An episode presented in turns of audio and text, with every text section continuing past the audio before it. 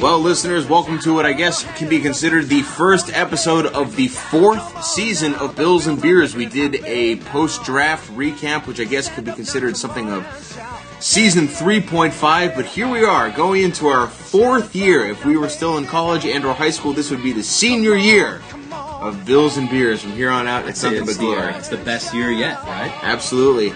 Nothing but great things to come here on this podcast and especially in Bills Nation. And joining me this week, no Jeff Day. Don't know what continent he's on, as Billy and I just talked about, but we are in Billy's apartment, vacated once again. No Chinese family, no Germans, no Bolivians, just Billy. I barely know what continent I'm on normally. However, I do know where I am right now, and I would rather be nowhere else than right here right now. That's what I like to hear, Billy. And of course, joining us tonight, to my immediate left, the always beautiful, the always wonderful Miss Cassie Ozark. Hello.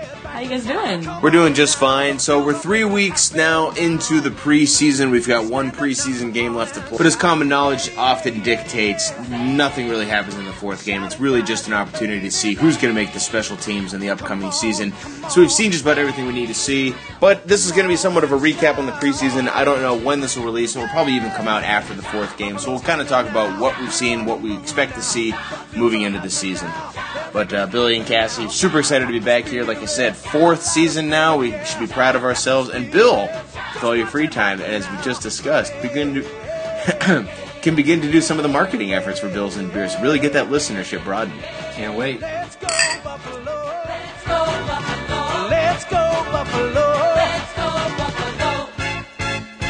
The bills make me wanna. So, as Cassie mentioned there during the intro, there is a new quarterback in Bills Nation. Tyler Thigpen retains his job. Vince Young sent packing Tarvaris Jackson, now backing up Ryan Tyler Fitzpatrick. Thigpen retains his job for now. Uh, eh, there's uh, speculation that he will not be with this team uh, come the first game of the season. Of course, speculation abounds, but I do also believe Chan Gailey was quoted t- saying today that he's not above keeping four quarterbacks on the roster because he still does count Brad Smith as a quarterback. But Tarvaris Jackson, so he had kind of a um, mediocre year last year in Seattle, as did most of the team. He kind of was a middling player in in Minnesota as well. What do you think, Cass? I'm very nervous. I, you know, for two weeks we heard, you know, oh, Vince Young looks great in preseason, and oh, he's had a few really couple good days at practice, and you know, he's gonna be a solid number two. And then we hear this, he's gone, Tarvaris Jackson's in. I'm just, I'm very nervous. Well, you watched the Steelers game. Billy and I watched it together. Vince Young, Looked horrible. he looked pretty brutal out there. bad, really bad. And really, I mean, I quite honestly, I don't really care about it because if Fitzpatrick goes down, we're screwed anyway. So That's a great point.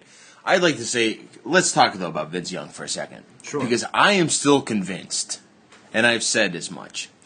If Fitzpatrick were to get injured with a minute 30 to go in the Super Bowl, and we were down by five points with our heels on our own end zone and had to go 99 yards for the win, and Vince Young had to come in and do that for us, he would.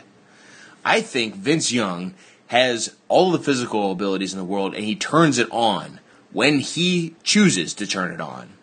And when he doesn't turn it on, he is terrible. But for whatever reason, unless he doesn't have a sense of urgency, he's just a terrible quarterback. And I don't think he has the mental toughness, obviously not with the third team to say thanks, but no thanks, to turn it on all the time, every time. Unfortunately for the guy, it's probably he's probably gotten to the point now in his career he's been through you know, several systems and he's overthinking, which is like he's, he's trying to do his thing, you know, but he needs to get back to just letting his innate ability work for him. But the question is, is that innate ability enough in the NFL? Right, but what I'm saying is though, when like when he was at Texas and he took him to the national championship, I think he just got used to the idea of like, well, if once I start trying, we'll be okay. Yeah. Like I can kind of just coast through, and then once once we're in crunch time and the team really needs me, I can turn it up and we'll be okay. Yeah, and that's okay to do in college, but I think it's a lot different in the NFL. He could get and away with these broken plays and just running around in college because he's more athletically talented. But now you get to the NFL, you actually have to ma- make these reads and progressions and all that.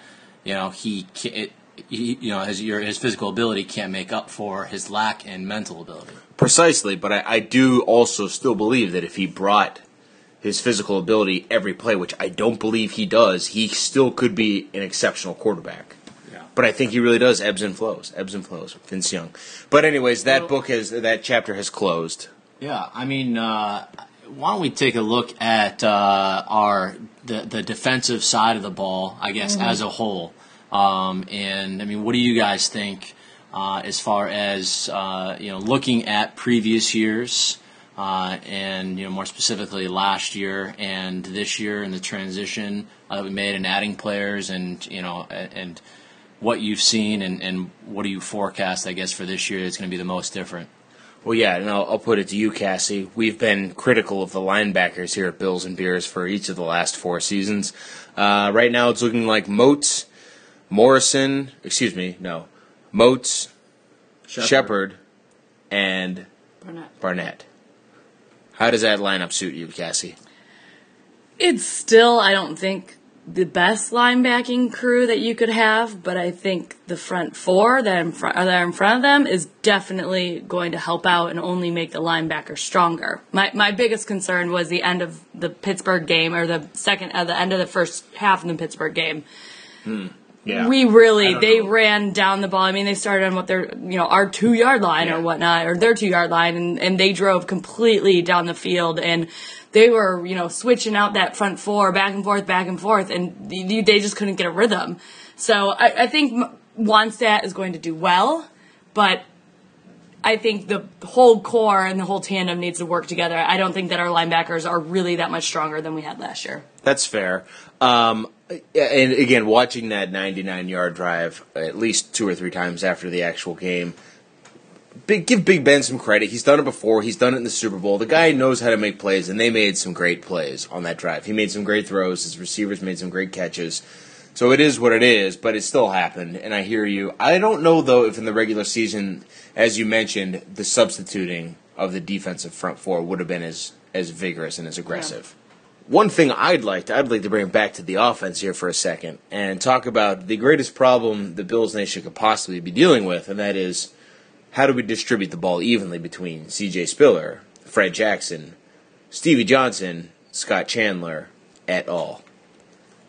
Don't forget David Nelson. Of course, I love me some David Nelson, and you know that. Yes. Shame on me for for for leaving him out. But the question remains: There's only one football. You can only have one running back carry it at a time. You can only have one receiver catching it at a time. How are we going to deal with this? Quite honestly, I don't. I don't see there being. I think we're going to look for a consistent pattern. Uh, I don't know if one is going to emerge with uh, Chan Gailey, uh, you know, calling the shots, and you know that's going to be a matter of the plays that we structure around the defenses that we play, and whoever they game plan against, um, or however the game unfolds. So I just see it. You know, one game Stevie's going to have a ridiculous 100, 180 yard game and uh, you know f- five catches, two touchdowns, and then he's going to have two catches the next game for 35 yards. But then Chandler's Just so we're both clear, Yeah. five catches for 180 yards is 36 yards a catch. yeah, yeah, I understand. Well, one one of, one of them is going to be for an 89 yard bomb.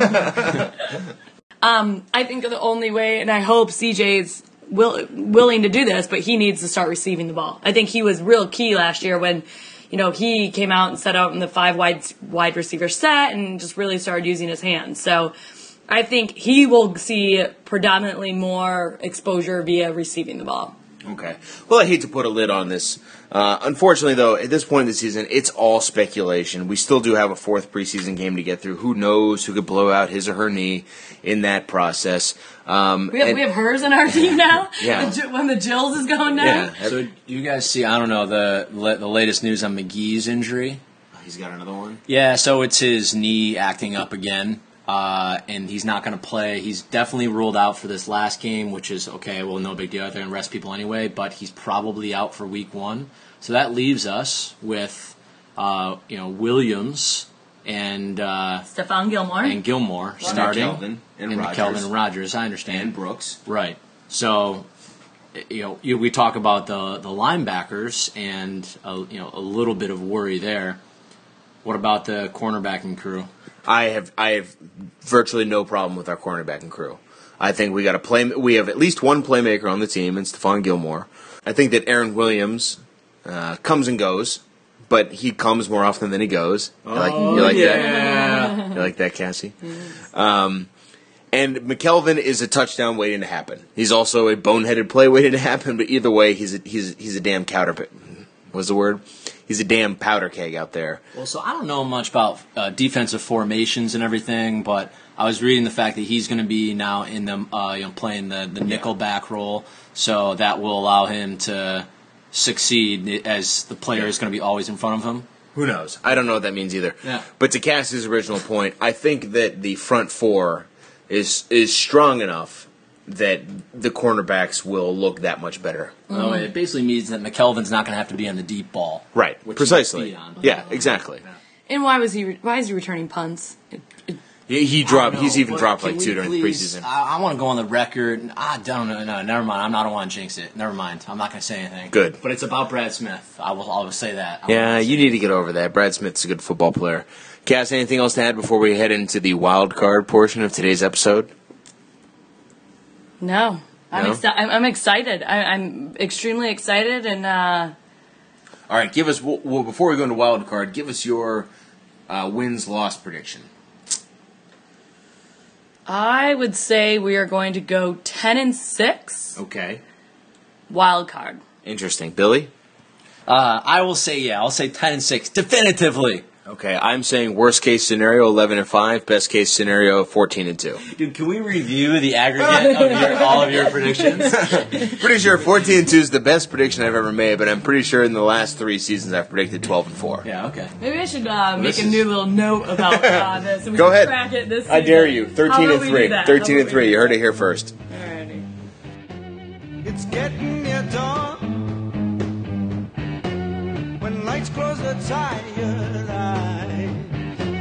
Well, this brings us to the end of our preseason wrap up special, which can only mean one thing. Bill, would you help me out, please?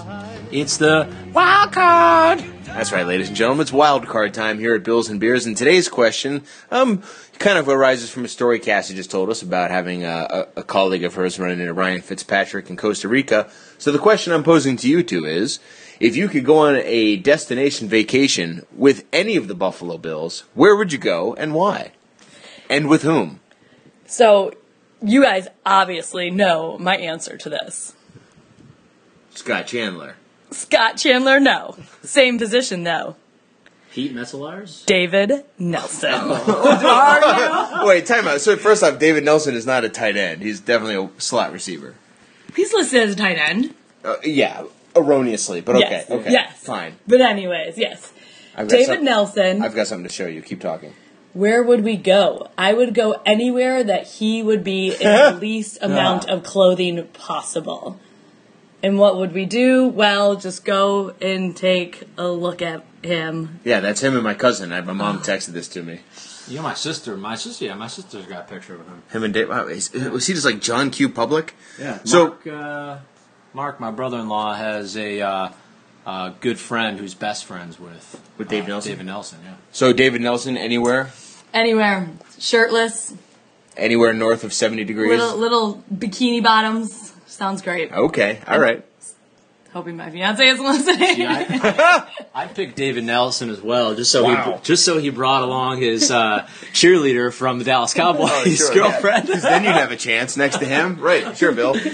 Yeah, yeah. He's about uh, a foot and a half taller than you. His skin tone is about three shades darker, and he's a professional football player, which means how much did you make last year? Oh yeah, whatever that is, plus whatever he makes. oh man. Wait, are we going present players only? Hey man, whatever you want. It's wild card time. Uh, But since you brought it up, I just changed my answer. I'm thinking there's a lot of exotic answers. Okay, a lot of exotic answers. You don't have. You, right? There are no points for original. And now here, now, now here is what keeps coming to my mind because of how hard I've heard that he used to party, and likely still does. you're gonna take mine. Go for it. Jim Kelly. Oh, Jim Kelly. Okay, guys. Jim so Kelly I was on it. though. Here's the Like thing. Jim Kelly in his Yeah, well, I think No, he still got it. I even think he still got it, man. he's Here's the thing. Yeah, but When old, I- old men partiers. It's just kind of different and weird. So he'd party. I, I'd probably go to Vegas with him or something. I don't know. We had fun. At the, whatever, what have you. Probably wouldn't matter. What have- we could we could we could go to Bar-Bill and have a good time. Um, That goes without saying. However, I remember being I think I was 14 and was down in South Carolina with Adam Greenberg and his family, and so we went into uh, or we were hanging out at this resort. Okay. And this random family from Buffalo, like it's the Braintree. I don't know if you remember the Braintree crew, the do do do. And so what ended up happening was they were like, "Oh, hey, yeah, oh, we're from Pittsburgh originally. We know Jim Kelly." I'm like, "Oh, yeah, actually, my, Newcastle. my buddy who I'm with that lives next door to Jim Kelly." Like, "Oh, wow, no way! Like we live right in his neighborhood. Was it Newcastle?" Mm-hmm. And so the guy was like, "Yeah, and I'm a businessman, and I'll tell you what. Uh, anytime he came down to Pittsburgh, like he was always out and about and cheating on his wife." Wow. well, well, thank you. I You, feel you heard it here first, Bills and Beers listeners. Uh, Bill Nichols wants to take uh, Jim Kelly to an erotic destination so Jim can cheat on his wife with Bill. Okay. Well, that, um, that kind of undermines my decision. I was going to say Darryl Talley for the same Darryl reason. Talley would be. First off, What you if- want to cheat on Darryl spiders? Talley's wife with of you? spiders? well, there's that. If, if you can follow one Bills player past to present on Twitter, it must be Darryl Talley. His tweets are hilarious, and second only to him is Thurman Thomas, who pretty much tweets about how much he hates the government. I'm not even kidding. He's like a hardcore libertarian. Have you had any communication with Darryl Talley? Uh, no, but uh, Thurman Thomas has definitely responded to a couple of our tweets. Sweet. Always about the government.